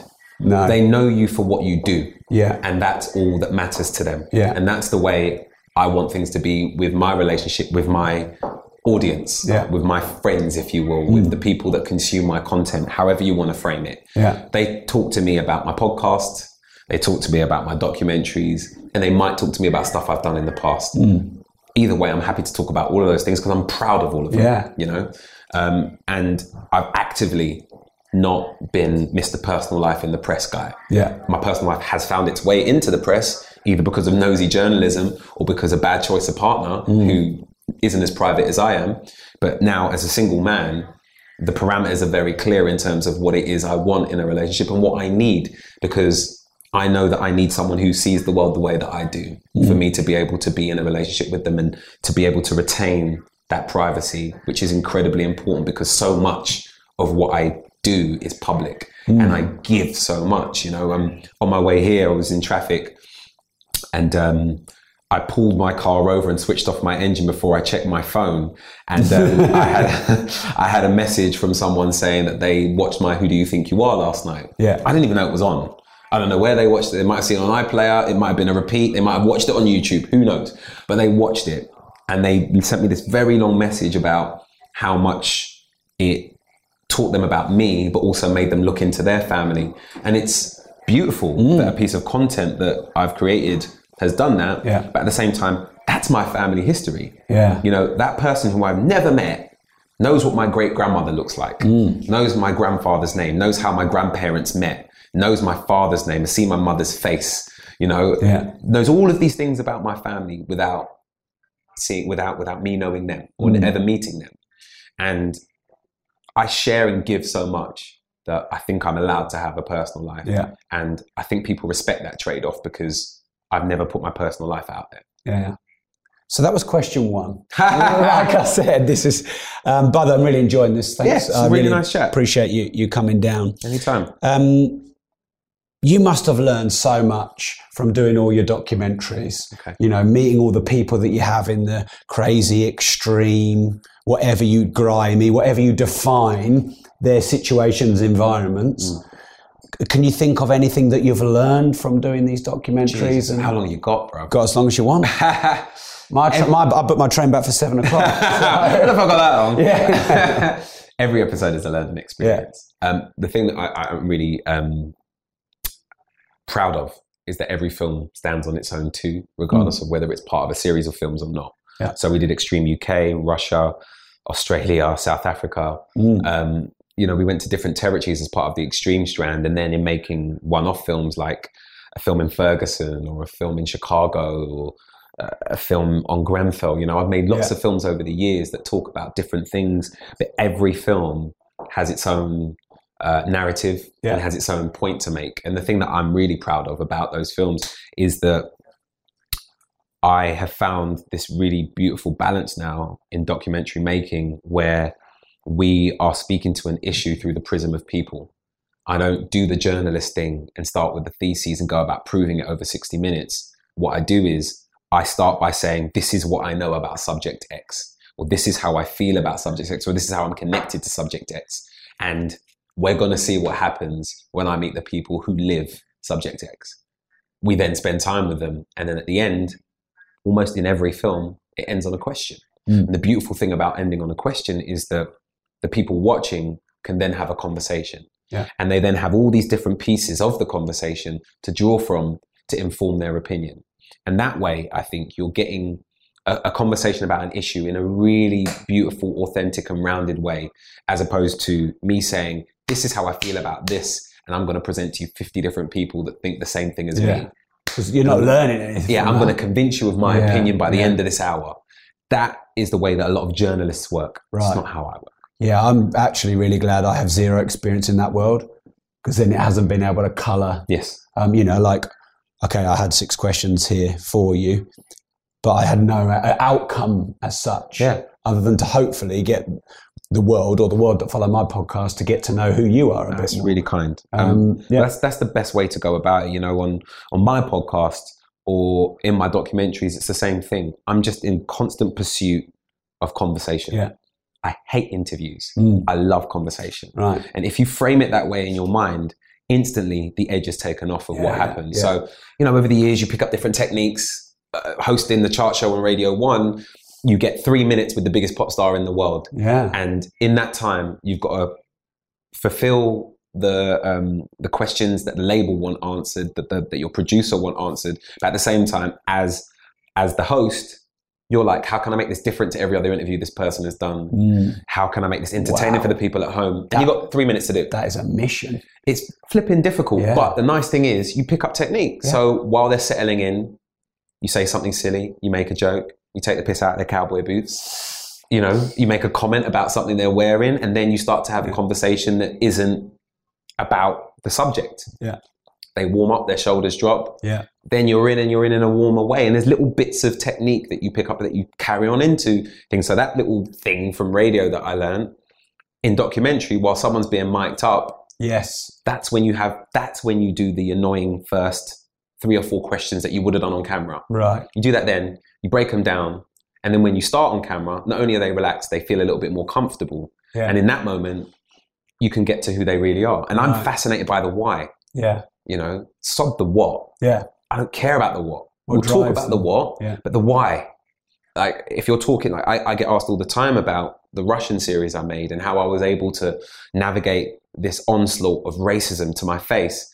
I wasn't interested in what they had to say because, as far as I was concerned, that was passive. That made no sense. It was stupid. It was ignorant. It was backward. But why do you feel that way? Mm. Where does this racism come from? How were you raised? What environment have you have you come from? What environment has tainted you so much that you feel this way? That's the interesting stuff. Mm. Yeah, it's funny you say that because I t- certainly don't see myself as a an expert interviewer. Um, Neither do I. no, when I started doing this podcast, I'd done a lot of public speaking, Right. a lot, um, and so I thought, oh, this would be a doddle. I can public speak, I can interview. I was totally wrong about that. It's a completely different thing. Um, and so we got to hang out for a few minutes before, which I think really helped. Um, whereas on the other hand, I interviewed Jordan Peterson, who's huge at the moment, and um, they were late. Their team brought him in late. Um, you got um, Harry, you got held in like a basically as if you were like s- to create a cr- committed a crime, and they didn't let my team in. And then Harry had to come in and do the quickest setup ever. Um, Jordan Peterson's known for doing like three hour chats, and we got like 40 minutes with him, didn't we? And I could see he was a bit frosty at first. I don't know this guy. Is he going to try and catch me out? And I was therefore a bit reacting to that. And we just got in, and that started getting some great me- moments. And then his publicist came in and was like, bang, that's over. And so what you're saying about like connecting with people before and understanding the human dynamic as well as the job to get the interviews in. And I think that's a good analogy for life, really. Yeah, I think, fortunately or unfortunately, in this business, if you have a certain level of success, half of that work is already done. Like it's way easier for me to have conversation here Mm. than anywhere else in the world because people know me here and Yeah. I've been around for a long time now in the UK. Mm. For instance, we made this documentary on the Grenfell tragedy, Mm, right? Yeah. and I was at the memorial wall and I'm looking at different pictures and dedications to people that lost their lives and a white van um, pulls up and the geezer leans out the window and he goes, Oi, Reg, are you making a documentary? I was like, yeah. He goes, you making it on Grenfell? I went, yeah. He went, come over here, I've got a survivor in the van. Wow. I'm like, okay. He pulls over. I walk around, the cameras are with me this whole time. Yeah. We walk around across the street, we go over and the kid goes, I've not spoken to anyone, but I trust you. So I'm going to talk to you. Right. Yeah. And he then told me his story of how he escaped and tried to save his neighbors but couldn't. And this is a kid who still had the shakes. He's on medication. He's trying to get through the trauma. And because he's seen some of my docs, because he watched me introduce cartoons, Yeah. because he saw me on top of the pops, because he knows that there is a constant thread of authenticity in who yeah. I am, Yeah. that he knows I'm not going to try and stitch him up. Mm. And he trusts me. Yeah. And that relationship is so beautiful and so sacred for me as a filmmaker here in the UK Yeah. that I will never neglect it. But I also understand it and understand how fragile it is. Yeah. So I'm doing everything I can to make sure that I don't damage that. And that really inspires me, by the way, because that's what I'm trying to achieve. Uh, and I've interviewed people who are my heroes. uh, and I've interviewed people who've been twisted a lot in the media, Right. and I just I'm scared to go there because I don't want them to think that I'm like the media that they did. And sometimes I get at the end of the interview and go, I could have maybe pulled more out of that. But then I think, but they're not going to go around saying, "Oh, this guy Robbie stitched me up," Yeah. and that's more important for me. So Yeah. Yeah, it's it's tough to strike the balance, Mm. but you know when you've done something that you're going to be proud of, yeah, and only you know that. Mm. And you know, I, I I love having this opportunity to have long form conversations on my podcast because once you've got someone relaxed, everything comes out. Yeah. And it's just the best place to be in the world when you see someone just start to give. Mm. Um, I just finished a documentary on Black Hollywood. Uh, we're asking the question uh, in a time when America is arguably at its most divided racially since the civil rights movement. How are some of the loudest voices in the creative space African American? Why do we have Donald Glover and Issa Rae? Uh, you know, why do they exist today when in reality they shouldn't? When you think about the current climate, Mm. Um, and we get into some really interesting stuff. But I interviewed Mahershala Ali, uh, who was in Moonlight, won an Oscar for his performance. Really amazing man, beautiful man. And um, at the end of the interview, after he sort of gave so much, he went, "I- I've never said any of that stuff before. And I was like, okay. Yeah. And he said, Am I going to get in trouble for some of that? and I went, Well, if it's the truth, no. Yeah. like, cool. And he was cool with it. And it was really lovely. And it was a lovely moment for me because this is a man who's been interviewed by everyone. Yeah. But because the conversation was so natural and so honest, he forgot yeah, that he was being filmed Mm. and just gave. Yeah. And that's that's the beautiful place that I try and get to as often. I don't get there every time. No, of course, But yeah. sometimes you do, and when you do, it feels flipping amazing. yeah, yeah. I can definitely relate to that. Your podcast, what's it called? Um, let, let everyone know about it. it's called the Reggie Yates podcast. Funny enough, Oh, right. Um, Should be able to find that. Yeah, then. you should be able to search my name. Yeah. Uh, so I used to have a podcast called Talk Stew, and the reason that this is so much better, in my humble opinion, is because we went for the dollar. Um, I What did a we deal. went for the dollar mean? I did a deal uh, via my management with uh, a platform, Yeah. and we were semi-exclusive to them. Um, we were doing exclusive content for this platform. Yeah. We're also available on iTunes, but we couldn't be on any of their competitors. Right. So we weren't getting the reach that we were supposed to get. Yeah. We were also And, quite they and they paid you for that. Is that what you right. mean by The dollar. Yeah. I was paid for the privilege. Yeah. Um, So I'm so English. I don't know what going for the dollar Oh, means. sorry, yeah. Sorry, man, I was- I'm yeah. Peterborough, not London. Sorry Yeah. about that. I was I was chasing flipping quids, Yeah, mate. yeah. Uh, so anyway, I um, I was quite heavily produced. And this is your Um, old podcast. This is my old podcast. Right. Uh, well, well, that's a bit unfair. It was produced by people that weren't me. Yeah. is what I'm saying. It was produced in a way that I wouldn't have produced it. Yeah. Um, but I was booking the guests. No one was writing questions for me. My A, my B and C mic uh, were people I chose, and the guests were people that I liked. So it's a B and C mic, other presenters.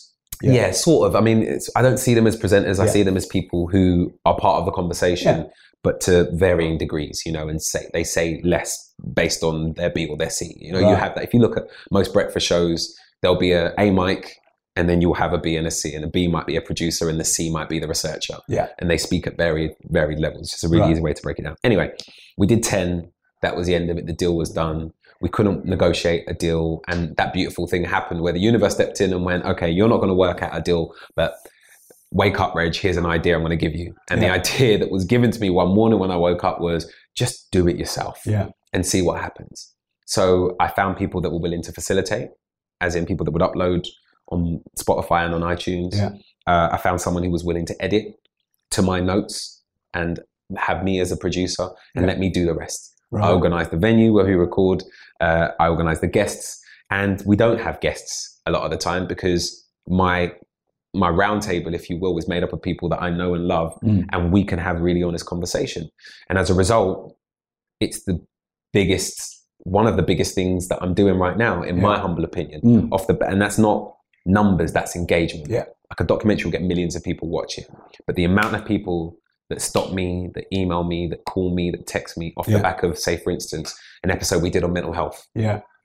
They were like, that was so beautiful and so honest. And it's very rare that you get men talking so openly about such difficult subject matter. For instance, the episode we just put out last week, the audio was corrupted, so we couldn't put out the beautiful sounding audio that we recorded on the day. But the content was so strong, we lifted the audio off of the cameras and put that out.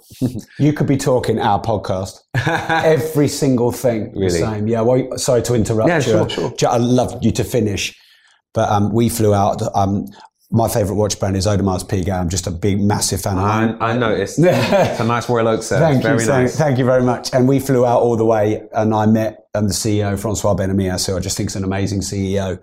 We got all the way there, all through, uh, and then none of the audio worked, and we had to nick, nick the audio off the camera. But the ve- content's good enough- exactly, and people didn't audience care. don't care. They No. don't care. And that's what we had. So I had Yeah. this kid that I'm mentoring on. So I'm super proud of him because he's got a, a drama going out on BBC One. He's got his first documentary going out on BBC Three. A massive week for him. And the documentary is called Finding Dad, where he goes to Pakistan to find his father, who he's never Wow. met. Beautiful film. Yeah. And the conversation is maybe 15% about his documentary, and the rest of it is about fatherhood Mm. and whether we want to be fathers or not and why. Yeah. And all the men in the room have a very different relationship with the men in their lives. And the conversation is so honest and so transparent. I'm so proud of it. This isn't me plugging it. This Mm. is just me talking honestly about something that happened in the room that was special. Yeah.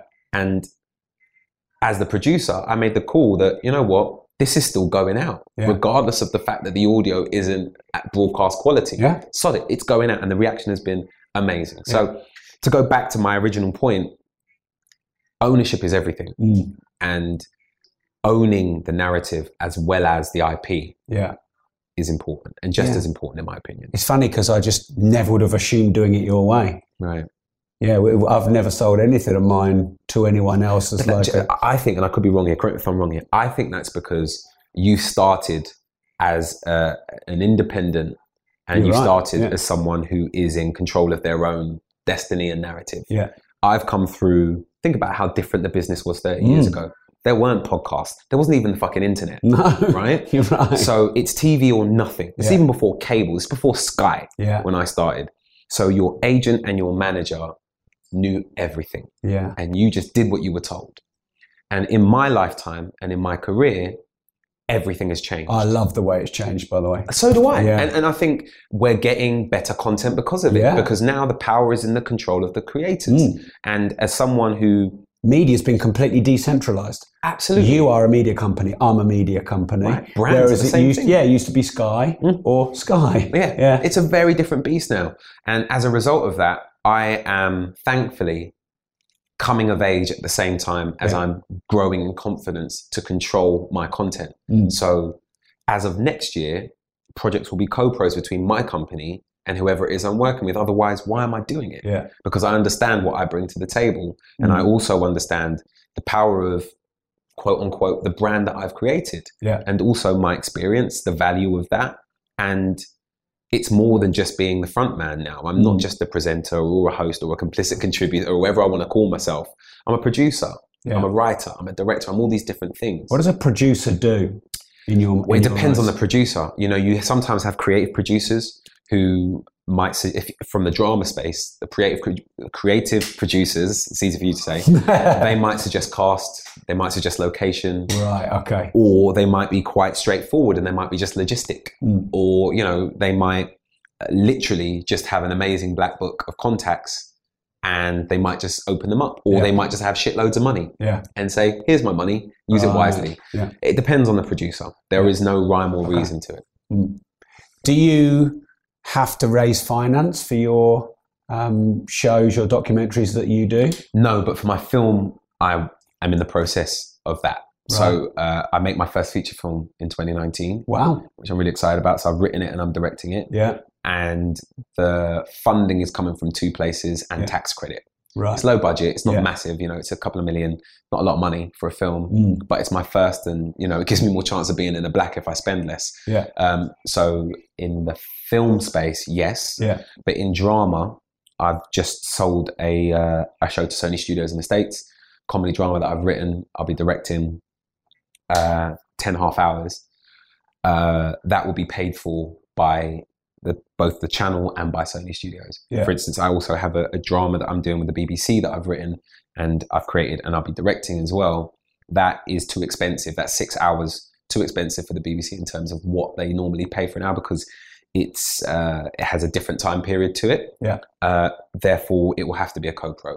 So we'll partner with a Showtime or an HBO or a Netflix or And whatever, they'll fund it. and they'll co-fund. Oh, right, and that's the way a lot of deals are being done now. Right. You know, like the uh, the Night Manager, for instance. Yeah. Uh, That was brilliant. it was three million an episode. Why? That's why. We loved it. That's why it was brilliant. That's why. We loved it. Me and my wife loved Right, and a lot Yeah. of people did, Yeah. but it costs money to make something look as international, would something be as international, Of and course. look as slick, Yeah. to hire actors of that quality, and for it to be a world-beating series, you got to fork out, Yeah. and to get the best talent, you got to pay. Mm. And now I think platforms are becoming less um stringent on the way they do things. You know, Yeah. for a long time, people are like, "We make this, and we're paying for it, and we're not sharing this with anyone." Whereas, for the best part of five years, I think Sky, maybe even longer, Sky are like, "All right, Showtime, let's do this together." Yeah. All right, HBO, let's co-pro this because people don't have as much money to spend anymore Yeah. unless you're Netflix. Yeah, of course. And there seems to be a lot more competition for content now.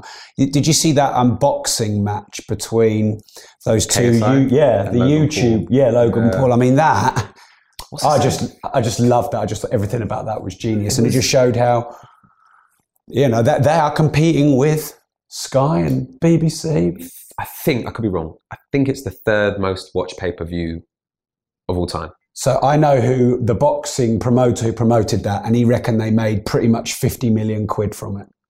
It's amazing, right? And, and like Logan Paul, you know, he's under 25 years old and he just does crazy stuff and videos it and he's just Yeah. built this. Yeah, I mean, I could be completely wrong about the numbers. I heard that somewhere. Yeah. I don't know how true that is. Yeah. but I do know that a lot of people yeah. watched it, and I do know that it's a massive moment for YouTube Mm. because I think it was streaming on YouTube, wasn't it? Or Yeah, was I it a separate so. pay per view? Was I'm- it? I- yeah, it was I behind the paywall somewhere. Yeah. Is the point? And people put their hand in their pocket to watch two, not even semi-pro boxers no, fight. sluggers. Yeah. Yeah. and that is, you know, that's not me being disrespectful to No. them. They've not had many fights. They're not even semi-pro. No. They have huge audiences and they have a huge brand. And they were able to build a narrative, WWF style, ahead Yeah, of the fight. bit of To the point, right, to the point where people wanted to see the fight. And they Mm. made a load of money off the back of it. Mm. More power to them. Yeah. Because to me, that says to the industry and to the world, if the creators become business in the way that they think about things, the networks are almost rendered irrelevant. Mm. Because now, the way that Spotify have opened things up, you almost don't need a you don't need a record label. No. You can make money Yeah. as an artist who is streaming on Spotify.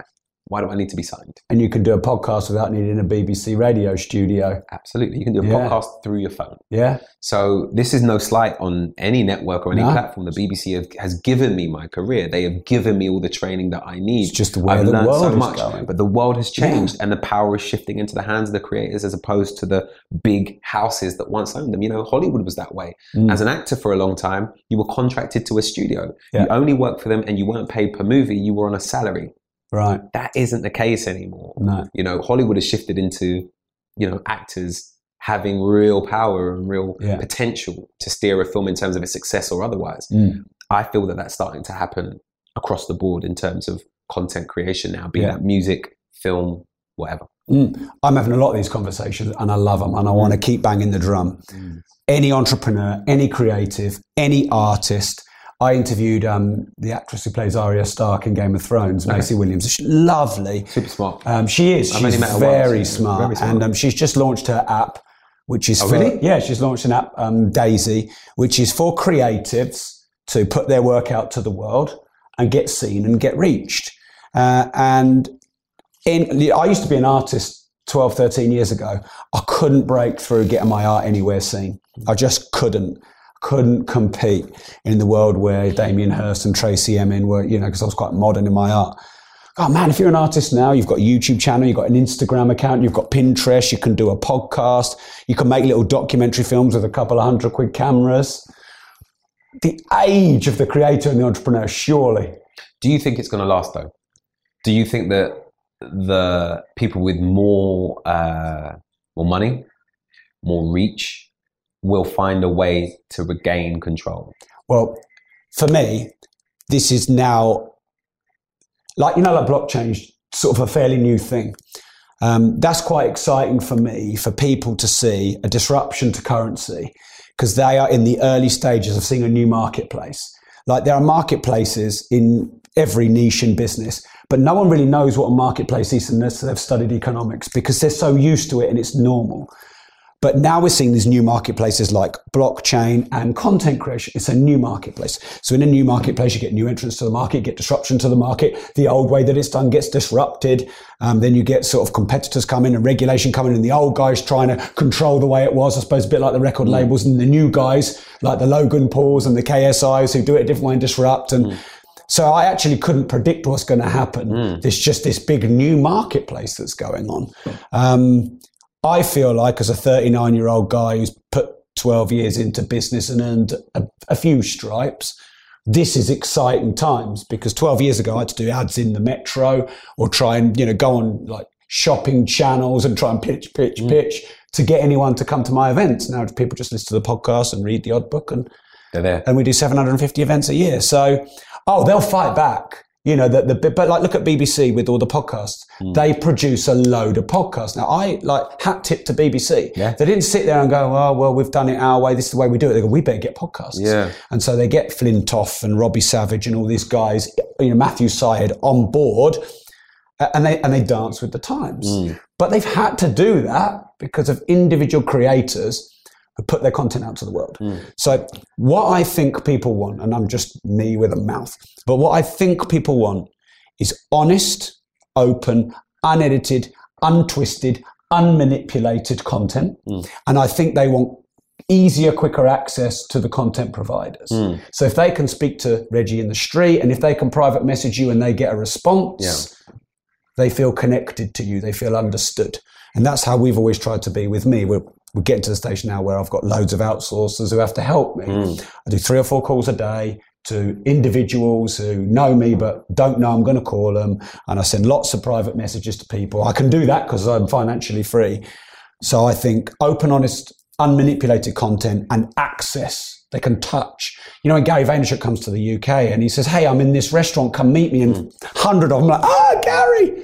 You know, people say to me, Rob, I'm a massive fan. I'm like, I, you know, I was a business owner before. No mm. one said I'm a massive fan. Mm. They're like, you're an evil bastard, you know, Mm. because you run a business. That's how I think the world's changing. Mm. But th- there's definitely going to be more disruptions. And, you know, the, the content creators have got a bit of control now. They're not going to have it their way forever. No. But what a lot of the smart media companies are understanding is they can come in and get ventures like Stitcher bought Freakonomics podcast. They must have paid a few million quid for that. And so now Stitcher get all that reach and you know they get all those listeners so they start Yeah. feeding the ads on. So I think that, you know, like a lot of people don't give the bigger companies as much credit. I think a lot of them have moved with the times. Mm. But I, I cannot get over enough how excited I am. Like, you know, when people moan about social media, it takes up all the time and then there's all these ads. Facebook is free and you can build your business on it. Instagram is free and you can build your business on it. You can hundreds or thousands of customers on all these free platforms and you can fill around a couple of apps on your Mm. phone. You tell me business is harder than when my parents had it. You know, when that t- hey, they had to they had to go to a pub and either buy it for hundreds of thousands of pounds and get a massive loan, which put a massive overhead. Then they had to go and buy all the stock, the food, mm. the drinks, hundreds of thousands in, and then to open the door and hope that someone came in. And they just said, wait and wait. And over years of looking after customers and, you know, creating a great environment, it's not like that anymore. You don't need a shop. You don't need stock. Mm. You don't need anything. Mm. And you can go and reach these millions of people with social it? media. It's crazy, isn't it, to think that that's the way that things were once done. Yeah. And that was the way that you built a business. Whereas now, personal brand is just as important Yeah. as the thing that you're selling, you know, uh, and, the way that people are building businesses and very successful ones. Uh, it's coming from the strength of the person Mm. who is the face of said business, as opposed to, you know, how good looking they are. Yeah. Which is, in a way, um, uh, the, the right thing. Yeah. It's a good thing, Mm. Po- podcasters are making millions now. which is awesome. Some podcasters are making 10 million plus a year. YouTubers are making millions. What did you want to be when you grew up 40 years ago? Well, you probably did what your family did. Hmm. Now people are 12. ele- That have you seen that guy who um, opens the toys and talks through the toys? I forget, I always forget his name, but he did, they did 12 million on his YouTube channel last year. A six-year-old kid who basically shows you how to make toys. I mean, obviously his dad's there. Like, oh, son. They made 12 million from But that yeah, channel. twelve million pound from that YouTube. Sorry, twelve million dollars reputedly uh, from that channel. Wow, I forget his name, but he's like he's quite. You know, he's obviously quite a cool kid. Mm. that's news. To Cheers me. to that. Yeah, yeah. Cheers, to my YouTube channel getting to 12 million a year. Jesus Christ. I mean, it's definitely not there right now.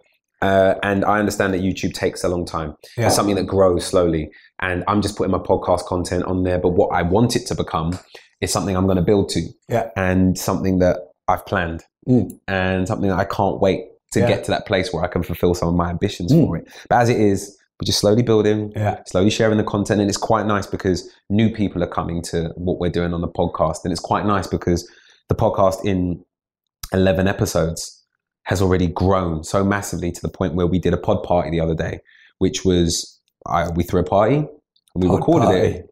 And that's an episode. Uh, and it's awesome. The pod Yeah. party was pod awesome. party. Yeah, it Yeah. was awesome. And um, it was really funny as well because we've always spoken about doing live episodes and we've always wanted to do it. We said, like, when the time's right, when the Mm. time's right.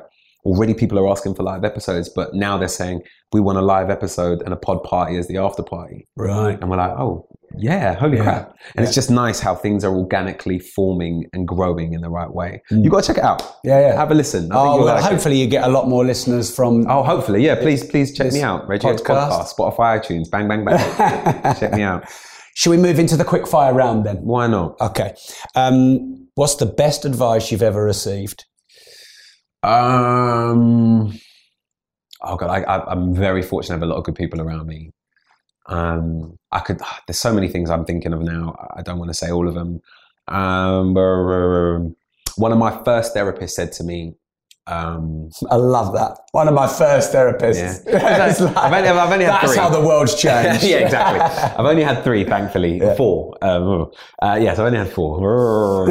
um, anyway, uh, he said, every time you come in this room, we're going to talk about stuff that relates to three subjects uh, who you're with, where you live, and what you do. Almost everything that you think about will come back to one of those three things. And if you get two out of the three right, you'll be bouncing. If you get three out of the three right, you'll be flying. Mm. And as a really simple way to break down how I feel and where I am with everything, I run it through that checklist and through that filter. Yeah. And today I'm two out of three. Yeah. And it's a really nice place to be, Mm. knowing that that third one that I really want isn't a million miles away. Yeah. Um, and you know, it's not the golden rule of therapy by any means, and it's Yeah. not. We didn't only speak about those three things, but a lot of the stuff that we spoke about pertain to those three. Mm. And being able to say and almost compartmentalize what you need Yeah. is a really powerful thing. I think. I don't know if that's the best advice that I've ever had, but that's one of the first things that come to mind. it. But It's also a small unique things, answer. Really easy things. Um, asking yourself, how, have you won the day? That's a really small thing. So, like, I'll ask myself that first thing in the morning how am I going to win the day today? Yeah. And it might be completing a checklist. It might be going to the gym. It might be hitting a new PB. It might be calling my mum and telling her I love her. It might be doing something nice for a stranger. It's like, okay, this is my thing that I need to find time to do today. And if I've done it, I've won the day. Yeah. And setting that little personal challenge. I mean, come on, I'm I'm a dude. Like I love to win a game. Yeah. If I can. Yeah. Like even going to the toilet is a game. You know, if there's a skid mark, I'm gonna piss it away. like I have to get rid of that skid mark on the toilet during this piss. if I win that, yes, I'm a real man. Yeah. but like that's not on my win the day list No, for the record. But No, you've moved beyond that. I, I, I'd You've like to think transcended that emotion. yeah, sometimes, not all the time. But I'd like to think that most days, not every day, if I set myself a win the day challenge Yeah. and I win it, it's the best feeling ever. Love it. Worst advice you've ever received? Uh, don't do that thing. What that is, I won't say. Don't do that thing because you're not good enough.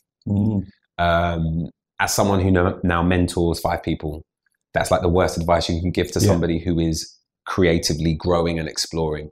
I think when someone is still in that embryo phase, the worst thing you can do is crap on them. Yeah. The best thing you can do is encourage them to do better, but at the same time, being honest. Yeah. Tell them where they've gone wrong, but give them advice on how to get it right, but allow them to get it right on their Yeah. own terms, regardless of how long it takes. Mm. Yeah, like I hate doing that to people. Because I'd never want to squash someone's dream or feel like I'm responsible for that. It's got to be done. Yeah, yeah. But that's the thing of self awareness, right? Yeah. Like I will, for instance, this girl who, funnily enough, I'm mentoring through BAFTA. So BAFTA suggested me as a mentor for this girl, Oh, wow. and um, she wants to be uh, a creator but has a singing career.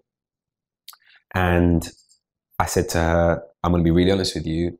Your singing career is very confusing for the thing that you're saying that you want to do, and the thing that has actually put you and I together." Mm. So I'm not asking you to make a choice. I'm asking you to be honest with yourself and have a level of self awareness uh, as to where this creative endeavor is taking you versus the creative endeavor that you've been working on for the best part of 20 years has taken you. Yeah. What is it that you really want to do and what is it that's truly going to get you to where you want to get to? Mm. And that's tough love, Yeah, but it's helpful. yeah, yeah. Well, um, what's the, you know, no point in having a dog and bark yourself. What's the point in having a mentor? You know, and not actually taking on board some of that, you know, by definition, a mentor is going to guide someone somewhere they haven't been before. Yeah. which means new questions and, and new answers. I am I'm in a fortunate position. I mentor a lot of people, and in the early days, I would maybe avoid hard questions to make them feel good and motivated to go out there and get results. It's really Otherwise, you're not a mentor. You're just a mate, a, Yeah. a, a, a sycophantic mate. It's weird because I sort of uh, I try and find a balance um, in that mentoring thing of being the person who can challenge you and say difficult things, but at the same time not being Mr. Appointment Man. Yeah. So I am available on phone, text, and email at any time. Yeah. But we will meet face to face at these planned Yeah. points. And I feel that that allows a sense of freedom in the conversation and a looseness that takes it away from this elevated hierarchy Yeah, and it makes it more of a level playing field where there's respect, mutual Mm. respect, but at the same time, it's not Master Splinter and one of the turtles. Do you Yeah. know what I mean? I'm not Mr. Miyagi by any means. yeah, And I, I- I just really love to be able to share my experiences, both in terms of success and failure, Yeah. uh, and understand that, or, and have them understand that I'm not telling them to do what I did. I'm Yeah. telling them to learn from what I've done Yeah. and choose to use it in the right way. Mm. yeah, great. Um, if there was your most scorned ex or partner, I've not asked this question before, and if it's shit, then I won't ask it again. I'm just challenging myself to ask something different. If there was a scorned ex or partner of yours who wasn't glowing reference of Reggie, what would they say is the best and worst thing about you, your strength and your weakness? Um, I think based on who I was at the time of the relationship, they'll say my strength is my creativity, and I think they'll say my weakness is my inability to listen. And I think they'd be right. Mm. Um, I think in the worst relationship that I've been in, um, at its worst, um, I didn't uh, communicate properly. Yeah. And I didn't listen. This is therapy now, isn't it? Yeah. I didn't communicate properly and I didn't listen. Yeah. And they're things that I've worked on since it ended because I identify quite quickly that was the part that I played. I'm Yeah. very big on ownership. Mm. If you can't own Blame the role- yourself. yeah, Yeah, yeah. if you can't own the role that you played in something that didn't work out, then you're probably the reason it didn't work Yeah, out. yeah. And And that pattern will repeat throughout. absolutely. everything. And we all have a part to play in anything that involves more than just us. Yeah. So either you're allowing someone's behavior to happen or you're the reason for that behavior. Yeah. So I, yeah, I learned a hell of a lot of myself through it. And yeah, I think I just didn't listen and I didn't communicate properly. Yeah. And um, I hope I'm better at it now. Yeah, and obviously that's great for other people to hear. Hmm. Um, what's wrong with the world? Maybe one thing that you feel it's important that we change. And this is the penultimate question. Sure. Good Um, timing. We've got a five minute warning, and, and we've got about two minutes left. I don't think we have enough empathy. Right. Uh, I don't think we um, are willing to make time for other people's stuff. We all have stuff, and everybody is carrying around stuff. Some people might be carrying around a shopping basket full, some people might be pushing a flipping truck uphill. Yeah. Um, I think that my stuff is now in a shopping basket, thankfully.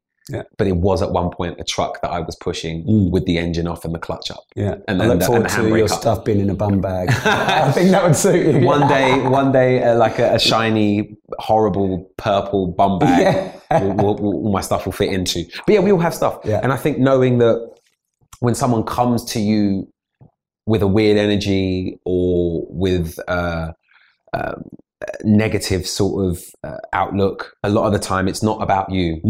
And having the empathy to understand that and uh, respect someone in their tough times, I think is something that we're missing. Yeah, great. Final question then before you send us where you want listeners to, you know, follow you, and that is this podcast has the word disruptive in it. It's called the Disruptive Entrepreneur, but it's not just about entrepreneurship. What does the word disruptive mean to you? Uh, I, well, to me, uh, being disruptive means having the bravery to change things on your own terms. I had a really long conversation yesterday with two friends over Sunday lunch, and um, I was challenging one of them uh, over the idea of there being a generational split in terms of creators, particularly in the drama space. He's an actor, I'm a writer director. Yeah. And I was saying that the generation before were very closed and were very much, I'm going to get where I need to get to and I'm not going to bring anyone with me. Whereas now, the level of uh, content and the level of creators getting through the door has elevated to a point where we're helping each other and we're not helping each other because it's a bringing. We're helping each other because there's a level of respect there. So I think if you're willing to do something that speaks to your authenticity, and if you're willing to be transparent in who you are, then you have an opportunity to do something that's never been done before. And also, doing something that's never been done is the most beautiful thing in the world. And trying to replicate someone else is a recipe for success, uh, for failure. Mm. Maybe that was Freudian. Yeah, yeah. Uh, but yeah, I think it's a recipe for failure. If I tomorrow decided that I wanted to become you, I, I would be, even if I achieved everything that you've achieved deep down, I'd be unhappy Yeah. because it wasn't my blueprint. Mm. And I'm still trying to clear the leaves to see what my blueprint blueprint actually looks like. Yeah. But I'm glad that I don't know. Mm. I'm glad that the story is still being written. Yeah. And I think it is being written because I'm not doing something that's been done before. Mm. And I am disrupting the way in which creators create Right. and the way in which young black British men of African descent navigate this thing that I'm involved in. Yeah. Love that. And that's a perfect opportunity to finish on two things. So, one, just send us where you want us to go, where we can follow you. Sure. You've obviously said the podcast that again or other stuff.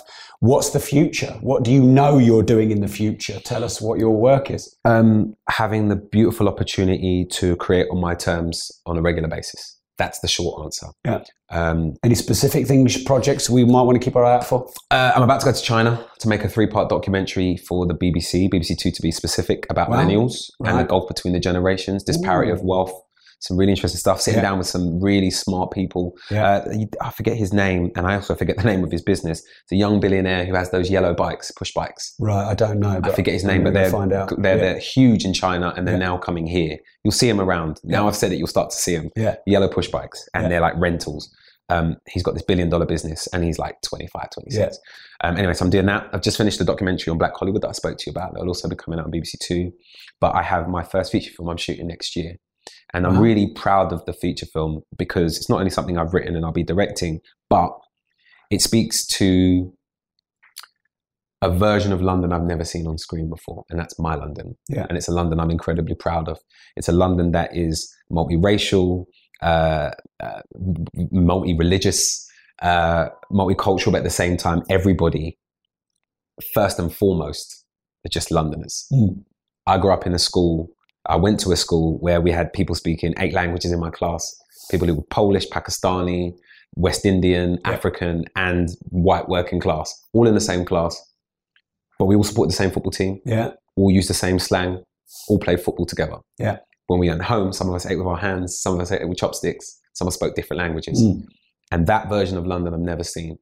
And I've made it my mission Great. to show that version of London. And I get Yeah. to do that through the context of uh, what I think is quite a fun little movie. Yeah. That's ex- excellent. Do you have um like social media platforms? Yeah, um, I mean, on all social platforms, I'm at Reg Yates, uh, but my podcast is the Reggie Yates Podcast, and um, you can buy my book. I wrote a book about my documentaries uh, through Penguin Random House, Yeah. You can buy in all the usual places. You can get the audio What's the book called? It's called Unseen My Journey. Right. Uh, and it's on Amazon and all the other places. So yeah, go check it out. It's been out uh, just under a year now. Great. And first book I've written. Hopefully there'll be more to come. Yeah. Reggie, thank you very much. Really nice one. it. Thank you so much. Thank you. Thanks for having me. All right. Lovely. Thank you very much.